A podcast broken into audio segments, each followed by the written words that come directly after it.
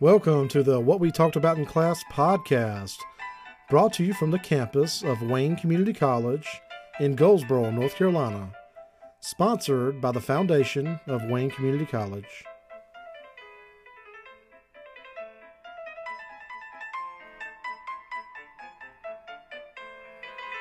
What's the first thing you think of when you think human resources? protecting the company, Protecting the company, internal affairs.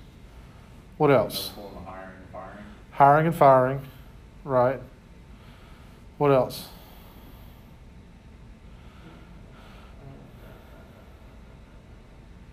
Workman's comp.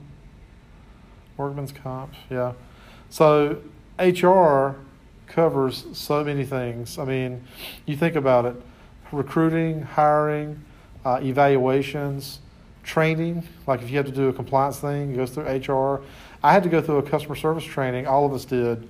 It was six hours and it was over three weeks, two hours every Wednesday for the past three weeks. I did graduate, yes, I got my pin. So that's another thing to put on my resume. But six hours of training, and it was uh, arranged from human resources. And the reason why is because they wanted us to be able to uh, make sure that all of us were doing positive customer service type things. So trainings, then you have uh, write ups. stuff. I mean, like I've never been written up here. Thank God.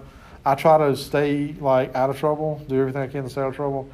Um, I was written up at Walmart, and what I got written up for at Walmart was managers have to go around and sign um, deli and dairy and frozen goods logs to make sure they're inside temperature. You know, do you know about this, Sean? So like, I had to go through every morning and every night and sign off on the logs to make sure that the associates had temp checked the different you know products. And I missed one signature on one sheet, and I got written up for that. And so I'll take that on the chin, you know. But you know, it's not fun getting written up, but there are there are learning opportunities there. And so, like ever since that incident, I said, you know, number one, I don't like Walmart. I didn't like Walmart before, but nobody's looking out for you. You've got to look out for yourself and your career. You've got to CYA, cover yourself, make sure that you're doing everything you can to stay within the ba- the, the boundaries. And the best advice I can give you on that is to be 100% have unimpeachable integrity. Don't lie. Don't cover up facts. If something happens, you need to be 100% transparent about it. People get in a lot of trouble, worse trouble, trying to cover up things than if they just come out and say, "Look, I made a mistake. This happened." Boom. And you know, most people will forgive you for a mistake that happened, but if you lie about it, that's a whole nother ballgame. That's an integrity issue, and it can get you in a really bad spot um, because, you know, there's this temptation to, to think, well, if I lie about it and it gets covered up and under the rug, people forget about it, no big deal. But if you get caught in that, then everybody in your like chain of command up is labeling you subconsciously as a, as a person with integrity issues, and it becomes a problem. There's trust issues there where they say, how can we put this person in a in a in a role of more responsibility if they've got these integrity issues? So, yeah, just don't put yourself in a compromise. Uh, integrity is one of the things that you can't get it back once you lose it. You know, once you lose that perception with somebody that you've got integrity issues, it really creates problems. So just just don't put yourself in that situation. You want to be looked at as somebody that's just fair and honest, and that's this positive associations. You remember when I talked to you guys about a brand association? I would say a brand. You guys give me a word you associate with that. Every day is an interview with every one of us. So when we go out, and if I came into class today and I was just wearing just a total bobo clothes, looking rough, hadn't shaved in three weeks, you guys were like, "What's going on with Bradshaw? Something's different." You know, this guy, is he losing his mind? He's a little crazy. What's going on?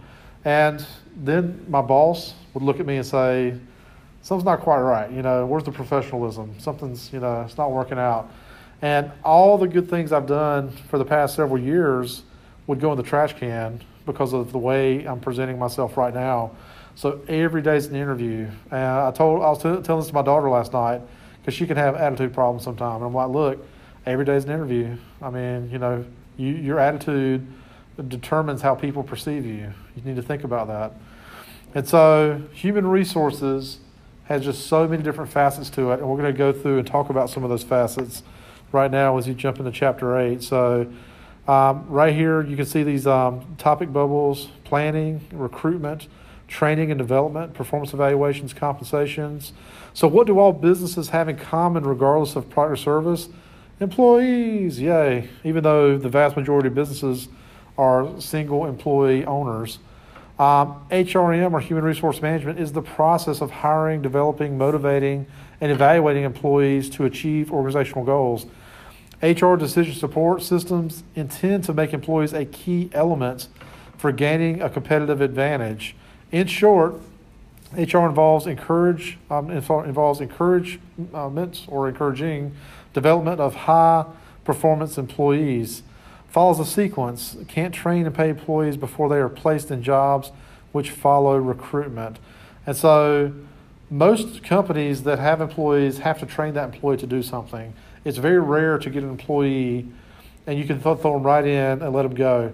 I mean, when I got here, I got here, I was hired a week before the semester started, and this is my first full time teaching engagement. Even though I had taught before, um, I, had, I hadn't used any of the software hardly. Like, they, we had several, we, had, we were using at the time Moodle, um, Aplia, Cengage Now, and there was one more. Oh man, uh, I can't remember what it was, but there was four different education softwares we were using at the time. And my second year, the chair said, "We're doing away with that. We're going to one model," and we were just using Cengage at that time. But yeah, uh, the point being is that there's a certain learning curve that employees have to have before they can get started. I know at Walmart, um, people were usually trained anywhere from two to four weeks before they get really like let go and are able to be uh, autonomous. They have to learn, you know, how things operate. And so HR planning is determining employees' needs, employee needs of the firm, uh, the jobs to be filled, having the right people, training, and jobs. Activities include job analysis, job description, job specifications, demand forecasting, internal supply forecast, and success, succession planning and contingent workers. I'll say that all this type of stuff is applicable under the best of circumstances. A lot of organizations don't operate this way. Um, you should be able to forecast and say, okay, in six months, it's going to be this season, and we're going to need X, X number of more employees, or in you know nine months, it's that season's going to be over. We're going to have to trim employees. So, from an HR management perspective or people management, you need to be able to forecast and figure that type of stuff out. The problem is, is that it's hard to get the right amount of people, the right kind of people doing the right kind of work in place at the right time. That's the struggle because people account for a big cost of an organization. And even though in your mind as HR, you might think, well, our business needs 80 people to run efficiently. During the holidays, we might need 120. But after the holidays, we need to go back to 80. You've got to not only get the management team on board to helping to hire that extra 40 people, but you've got to communicate to them and make them understand how all this is supposed to work in sequence with the other operations. And granted, management wants to have people to help make the thing go, but management's also focused on finances. And HR doesn't really have a lot to think about when it comes to that. Their management's focus is I want the least least amount of effort, work or workers to promote, promote or produce the maximum effort. And so an HR person might say we need that 120, but a manager might think, well, can we get by with 90? if I give you 10 more people, can we make that work? We're like, well, we're about to have a three or four X increase in our demand. So do you think 10 more people is going to be able to handle that? And so, yeah. And so you actually, if you look at it from a analytical standpoint, there is this number where, yes, you can hire too many. Like if it requires, if 120 is the real number and you hire 150 or 160, yes, you're paying too much payroll and you're wasting money. But if you only hire the 90, you're actually missing opportunities there because there were additional sales that you could have made if you could have capitalized on it, if you had the people in place that could handle the demand. Anybody watch Mandalorian on uh, Disney Plus, Star Trek? You fan or Star Wars? You a fan of that? Yeah. Uh, season two is about to come out, right? Season one was excellent. Yeah, I loved it. So what happened? Season one comes out and everybody's screaming for Baby Yoda, right? They want Baby Yoda. I love Baby Yoda, right? What happened though? they didn't plan correctly. And so what happened was there was all this demand for anything and everything Baby Yoda, but Disney didn't prep, prep for that. They didn't have any toys ready to go. They didn't have any plush ready to go. And it was a huge missed opportunity. There was an economist that was looking at it and said Disney missed out on tens of millions of dollars of, of merchandise sales they could have had. If they had shown Baby Yoda that first night and had toys ready to go like that next week, yeah, they would have lit it on fire. And so Now- you've got, what's that? Now they're trying to play catch up because now they have all these toys and nobody's buying them. Right. Yeah. So you've got to be able to understand how HR planning and all this goes into relationship of the business. It's interconnected. Training and dever- development, orientation. What's essential that employees need to know? We have a, at least when I was hired, a one day orientation here where they pretty much cover the broad strokes of what you need to know in order to work at Wayne Community. But after that, we go to OJT, on the job training, and you jump right in and kind of learn your job from uh, mirroring the work of mirroring the work of others. So you go through a job rotation or an apprenticeship or a mentoring process. I went through a mentoring process where I had a chair and a dean that kind of looked over my shoulder and offered me, and also um, colleagues, the teachers that were in the department, offered me feedback on what I needed to focus on. And even with those mentor mentors that helped me tremendously, I still had a lot more to learn that I didn't get. Just you have to kind of jump in and figure things out for yourself sometimes. And so it was still just. I don't think one person can teach you everything you need to know for a job. Some of it you've got to just uh, find out as you go through that process. And so, um, off the job training, like programmed instructions and uh, simulations, we the military does this, Walmart does this, big organizations does it. There's these things called CBTs or CBLs, computer-based learning modules. It's where you sit down, you watch a presentation, you take a quiz, and by watching a presentation that's duplicatable to tens of thousands and millions of people, uh, the organization can say we have a f- standardized process that we educate people with, and after they see this process, they go to take a quiz to acknowledge that they learned something from observing this. I'm going through a CBL right now on uh, classroom online classroom management, and basically they'll show us you know some videos, there'll be some discussion, and then we'll actually implement something uh, from that takeaway. So, compensation is another big thing, uh, including pay and benefits tied closely to performance appraisals, factors affecting employees' pay. Pay structure and internal influences, wages, salaries, benefits based on skills, experience, job level, pay level, and external influences. Firm must be concerned with salaries paid by competitors because if not, people will leave over a quarter an hour.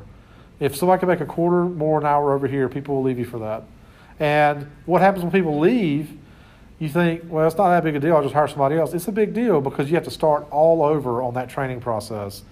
Um, when I started at Walmart, it was an eight week, no, 16 week training program. They've cut, it, they've cut it down to eight weeks now. But 16 weeks, four months, I'm basically in a room and on the floor of the store, um, partnered with other people and learning how the operation works. So they're investing in a salary for me for four months before I actually give productive uh, output to the company. That's a huge investment. Ten, I mean, like probably ten thousand plus dollars when you look at salary and benefit over that time frame. And so that's for each one of the management uh, team that just went through that one program. There were eight of us. So you're talking about probably eight, eighty to hundred thousand dollar investment the company made on us to go through this training program to learn how to operate uh, super center. And there's so much that goes into it. I mean, I didn't feel like I really hit my stride until probably year two or three because there's so many different facets of operating a super center. Each each area has its own, uh, I guess, nuance. You're, if you're running a food area, it's a lot different than running a hardware or toys or things, things like that. If you're running toys, uh, this time of year is really fun. Let me tell you, pre-Christmas, you get so much inventory, you can't even handle it. So, um, and pay is one of those things that companies, the larger they are, the more standardized they want to make it because it becomes fair across the board. When you work for the state, depending on the job that you go into, they have a pay scale that they kind of fill out a form that kind of determines what your pay will be based on uh, experience, based on expertise and credentials that you might have, degrees, and that output will pretty much give you your start rate. There is a little bit of negotiation there, but not much. Um, same thing with large organizations like Walmart or Target. Once you go in there, they have a standard pay rate that they could give you some experience points. Like if you worked in retail for 20 years, they can give you experience points for that to boost your initial pay.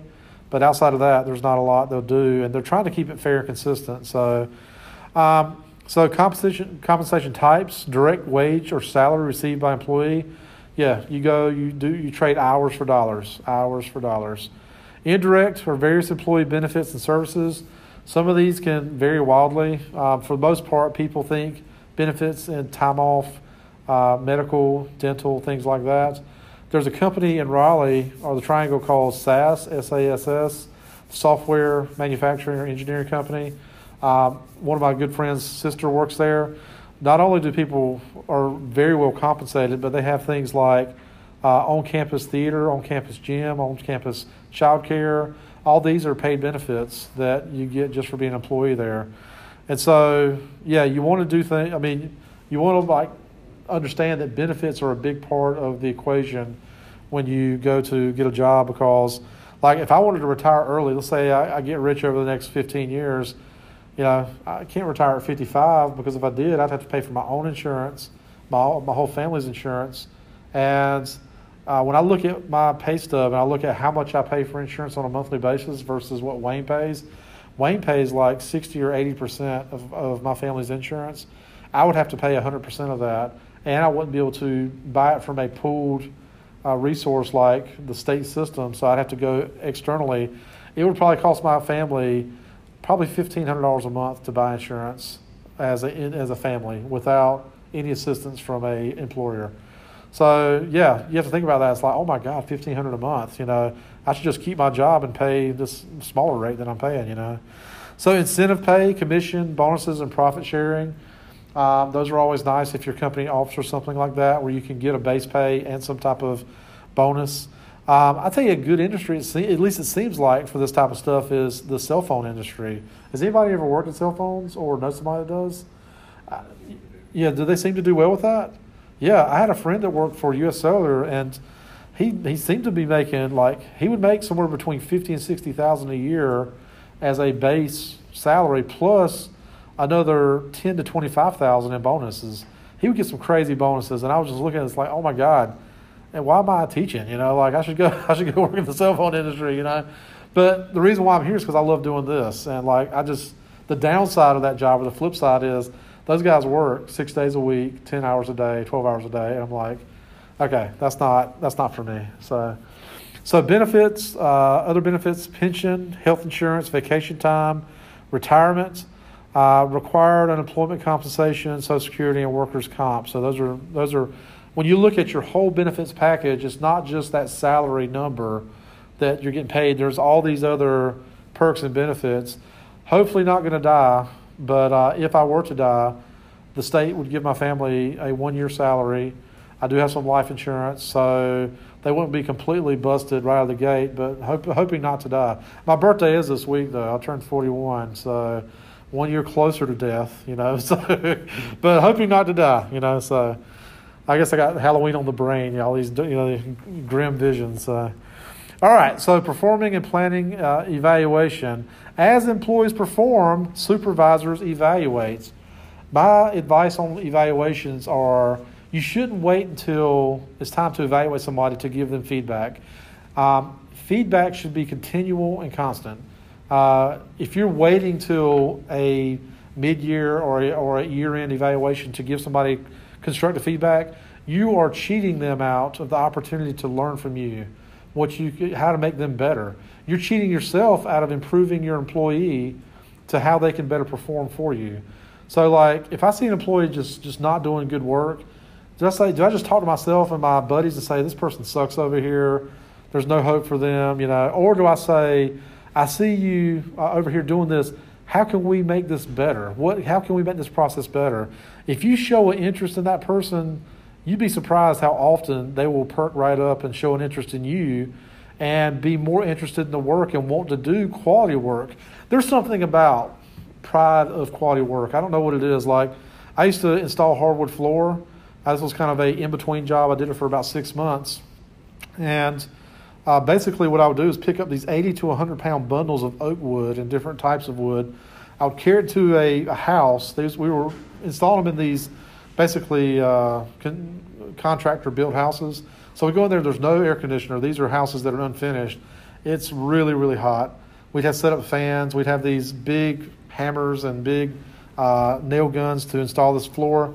And I was just, you know, for the first several months of doing this, I was thinking, man, you know, this is a lot of hard work. It's just tough, and I'm only making, you know, very, very meager wages. But when the floor was done and you stepped back and looked at it and you realized that you just installed this awesome looking oak hardwood floor, it gave you a pride of, of workmanship. And so if you can do something with your employees to help them feel pride in their company, they'll, they'll continue to do it.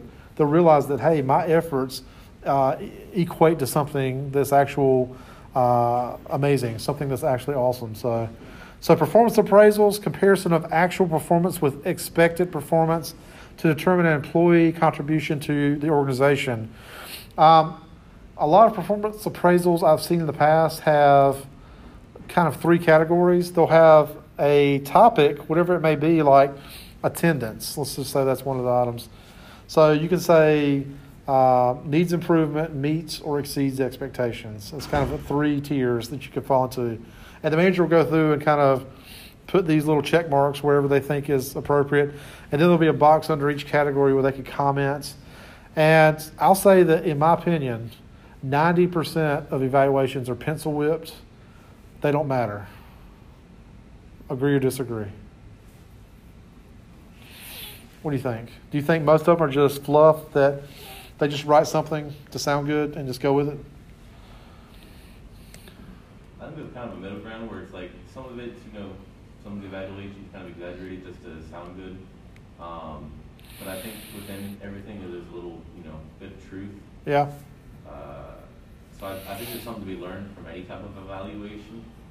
Uh, Honestly, I think they're, any kind of like formal evaluation Uh-huh. like that, um, I honestly feel like there's a little bit of office politics involved. There is, yeah. And honestly, that, that shouldn't, it, it shouldn't happen. Yeah, we can't remove- gonna Have those when he was in the military. Yeah, we can't remove our biases, you know, and so, you know, like if you objectively studied it, I believe that you would find that. Well, if there was a way to study this, I don't know if there is a way. I have to think about it. But if you say like, okay, sir, I want you to mark like these. I want you to give me some feedback on these individuals, and then six months later, you went back and say, okay, I want you to evaluate these individuals. What you would find is the people that were more favorable, favorably perceived by that individual, got higher marks on their evaluation, regardless of performance, than people that were less favorably viewed. So, I, this is a hypothesis. I haven't tested this. I don't even know if it is a testable thing. It probably is. But my point being is that there's a lot of politics and popularity that go into evaluations. And uh, I just think that if somebody is buddy buddy with a manager, that individual is going to get higher marks than somebody who does equal good work, uh, but maybe not be buddy buddy. So if performance is the same, everything's the same. One of them has a friendship or or is some has some type of bias weight on that manager. I think there's some some room there for manipulation or. Uh, but I don't know. Am I crazy? Tell me. You know, what do you think? There, there is some manipulation in it, and the downside is, is that the, uh, people that they perceive to be more favorable. Right. If, if you notice, because I did notice it throughout my time working, the people that were buddy-buddy with the managers. Right. You know, unless they held management positions, which is different. But if it's, if I'll talk about one manager, all these people, they all need everything else, and you have this person over here who's buddy-buddy, you're, if you look at it, this person's work is not necessarily gonna be as good as these other people's work Right. Because them being buddy buddy, they tend to slack off more because sometimes they just don't get in trouble like the other people do. Yeah. so they don't necessarily work as hard. They tend to take the easy way. Yeah, um, I don't know. I just uh, I have kind of a. I, I don't think I've ever received a bad evaluation, but I just feel like most of them feel disingenuous to me. Now, I've had decent evaluations here. It's not a reflection of evaluations here, but I just feel like they're afterthought afterthought for a lot of organizations. But here's I said ninety percent. Here's where the ten percent they come to matter. When you actually need to use them for a HR function like terminations, you can say, well, your evaluation was bad last year. You didn't have a good one. You had some cr- critical things. We don't see that you've made substantial improvement or significant improvement, so we're gonna have to let you go. That is a good use case, I think, for an evaluation. But I don't know. Another way to look at it is, uh, as a teacher, we give feedback, and it seems like we give more feedback to students that perform poorly than to students who perform at an excellence level. And so, I'd say 90% of my students perform at a pretty good level, you know, C or better. But it's the ones that don't perform well that we give a lot of feedback to. And so, in that same like line of thinking is, in evaluations, we said, okay, you do you do a good job. Thanks for being here. Take a cookie on the way out. And then the people that have the problems or our problem children, so to speak, we spend time on them, giving them feedback, saying, okay, here's where you're not doing well. So maybe I'm wrong on this. This is just my kind of my, and I have to take into account that these are my biases speaking from experiences I've had. So maybe that I'm, I'm way off base on this. I've just had a mixed, kind of a mixed bag when it comes to evaluation. So something to think about. When you guys wake up at two o'clock in the morning, you'll think, God, what was Bradshaw saying about evaluations? It's going to drive me nuts. I don't know what the answer is. So. Be buddy buddy with the manager is the answer, or be the manager. That's the answer. Yeah. So, uh, make decisions about training, compensation, promotion, and other job changes. So, uh, all those kind of do factor in. If we're seeing, um, as an example, I went to a call center one time, AT and T, when they were over in Marmac. I walked in. There's probably about two to three hundred people sitting at cubicles scattered over this big warehouse-looking area all making phone calls, dealing with customer service issues, and everything they do is counted. How many minutes they stay on the phone with the customer, customer surveys after they get off, all that kind of stuff. And if you were seeing opportunities in customer service or things not going well, you can you can give feedback through evaluations, or you can use that data to create new training opportunities. And so HR has to really tap into that. And so sources of job applicants when they're trying to recruit uh, they have to look at internal and external labor. So um, let's talk about internal, external, and selection. So internal labor, facilitated by HR information systems that contains employee database with information about employees.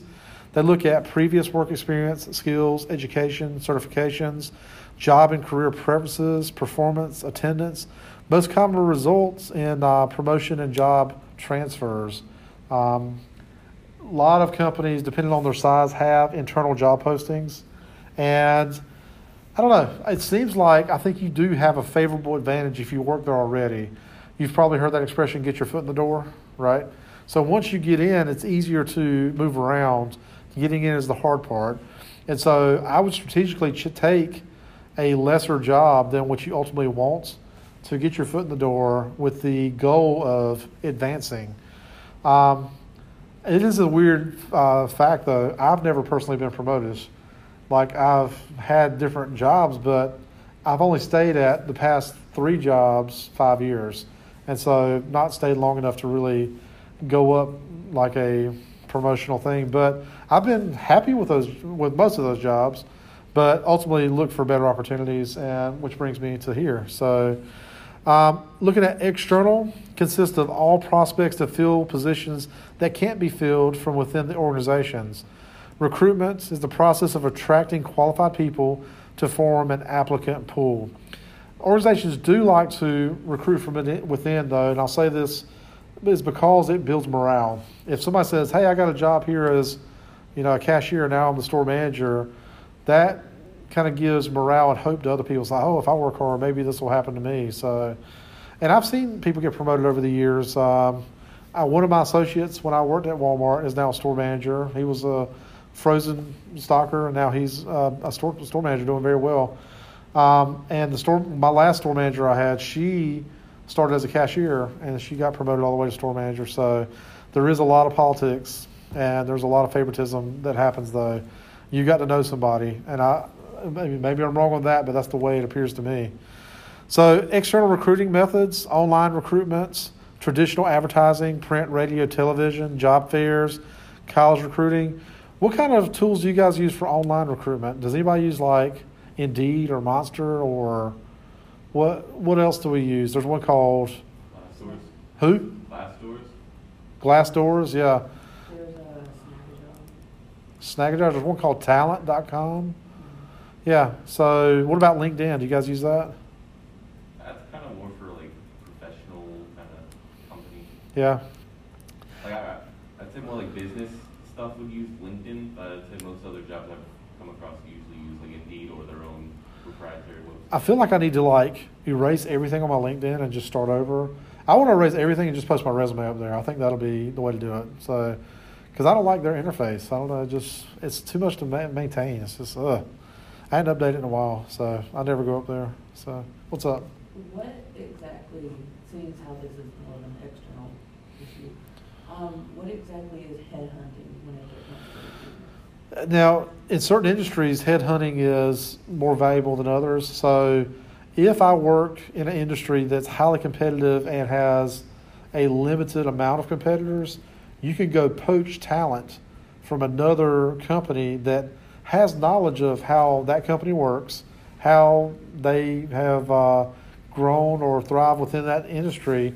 And some companies make you sign non compete clauses so you won't compete with a competitor or you won't be uh, hired by a competitor within a certain time frame. Um, and so, like some of these big firms have understandings that uh, they're not going to go do that. They're not going to actively headhunt and poach talent. And, you know, like I laugh, I scoff at this like that word talent, you know, but it's a real thing, you know, and it.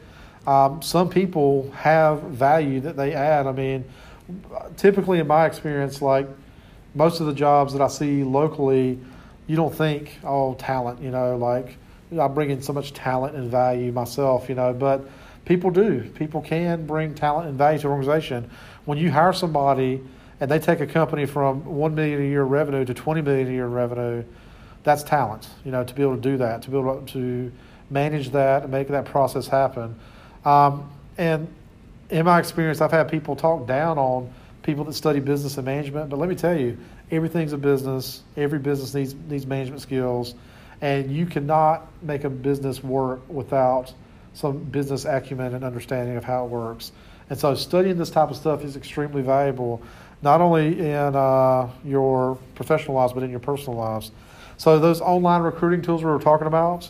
Um, Monster.com, Indeed, StartWire. I don't think I've heard of that. Glassdoor mentions links on hiring company websites, career pages, social media. Recruitment branding involves presenting an accurate and positive image of the firm to those being recruited. This is actually funny. Um, I keep using Walmart as an example because it's, a, it's, it's the best but bad example. Is like when you looked at Walmart's recruiting stuff, or if you look at Walmart's commercials, it seems like, yay, you know, we're going to Walmart, you know, but when you work there, it's like, you know, it's a whole different ball game. And so the image that they share versus the reality, it's kind of like seeing those pictures of a really good McDonald's burger, right? You see the commercial and it looks like amazing, right? But then you get there and it's like, what happened? You know, the the the perception versus the reality. There's there's a difference there. And so companies though they do strive to put out this positive brand image. They want people to have a good association. So there is elements of marketing when it comes to HR as well. So employee selection, the process of determining which people in the applicant pool possess the qualifications necessary to be successful on the job. Selective hurdle approach, uh, applicant can be rejected at any step or hurdle. Basically, the way the, the process works is this they have kind of like a tiered system. So everybody lands in the first bucket when you apply. So open a job, 100 people land in that job application bucket. And then HR's job, either they do it through a uh, software based system or they do it manually. uh, by going through the resumes and applications, they filter this down by like 80% down to like 20. So it goes from 100 to 20. And then they do a review of those 20 applications and resumes. And then they say, of that 20, let's get it down to 10 potential qualified applicants. And then they may do a phone interview on those 10 people. That's still a lot. But they may call them and do a quick 15, 20 minute screener interview. And then they'll get that down to a top five candidates. They'll bring those in that they'll actually go through a formal interview, maybe with two or three people in the room asking them questions. And they'll probably keep it at 30 minutes. That's still two and a half. Think about all the time inv- invested in this. Then they get that down to a top two. And then they make it down to a number one. So there's several steps we go through to get down to that number one candidate. And so they go through that initial screening, employee testing, selection interview, background reference checks, physical examination, and then decision to hire.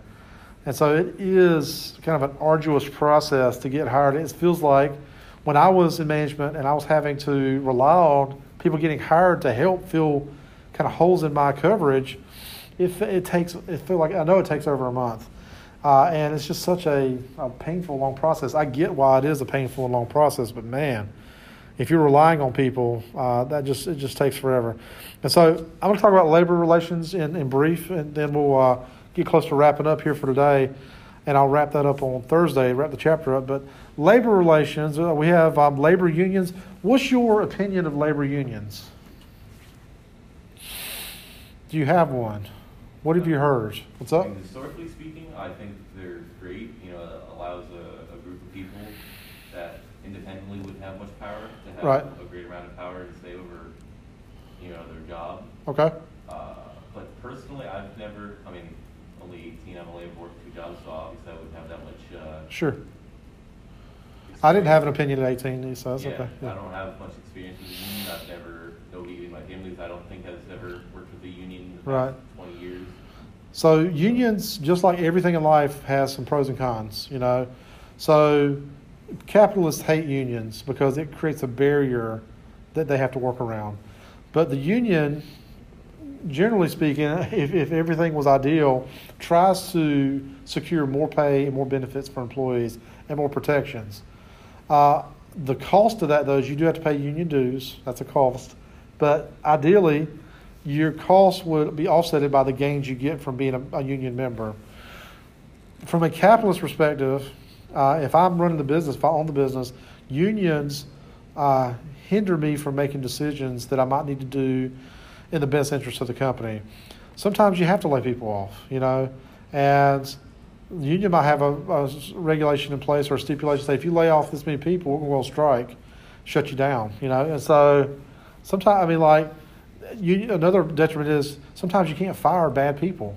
If you get somebody in there that's a union protected individual and they're they're a problem, sometimes you can't get rid of them. You know, and that's that's that's a problem. And so uh, I have mixed feelings on this. I think if the union functioned appropriately and ideally, it's a good thing.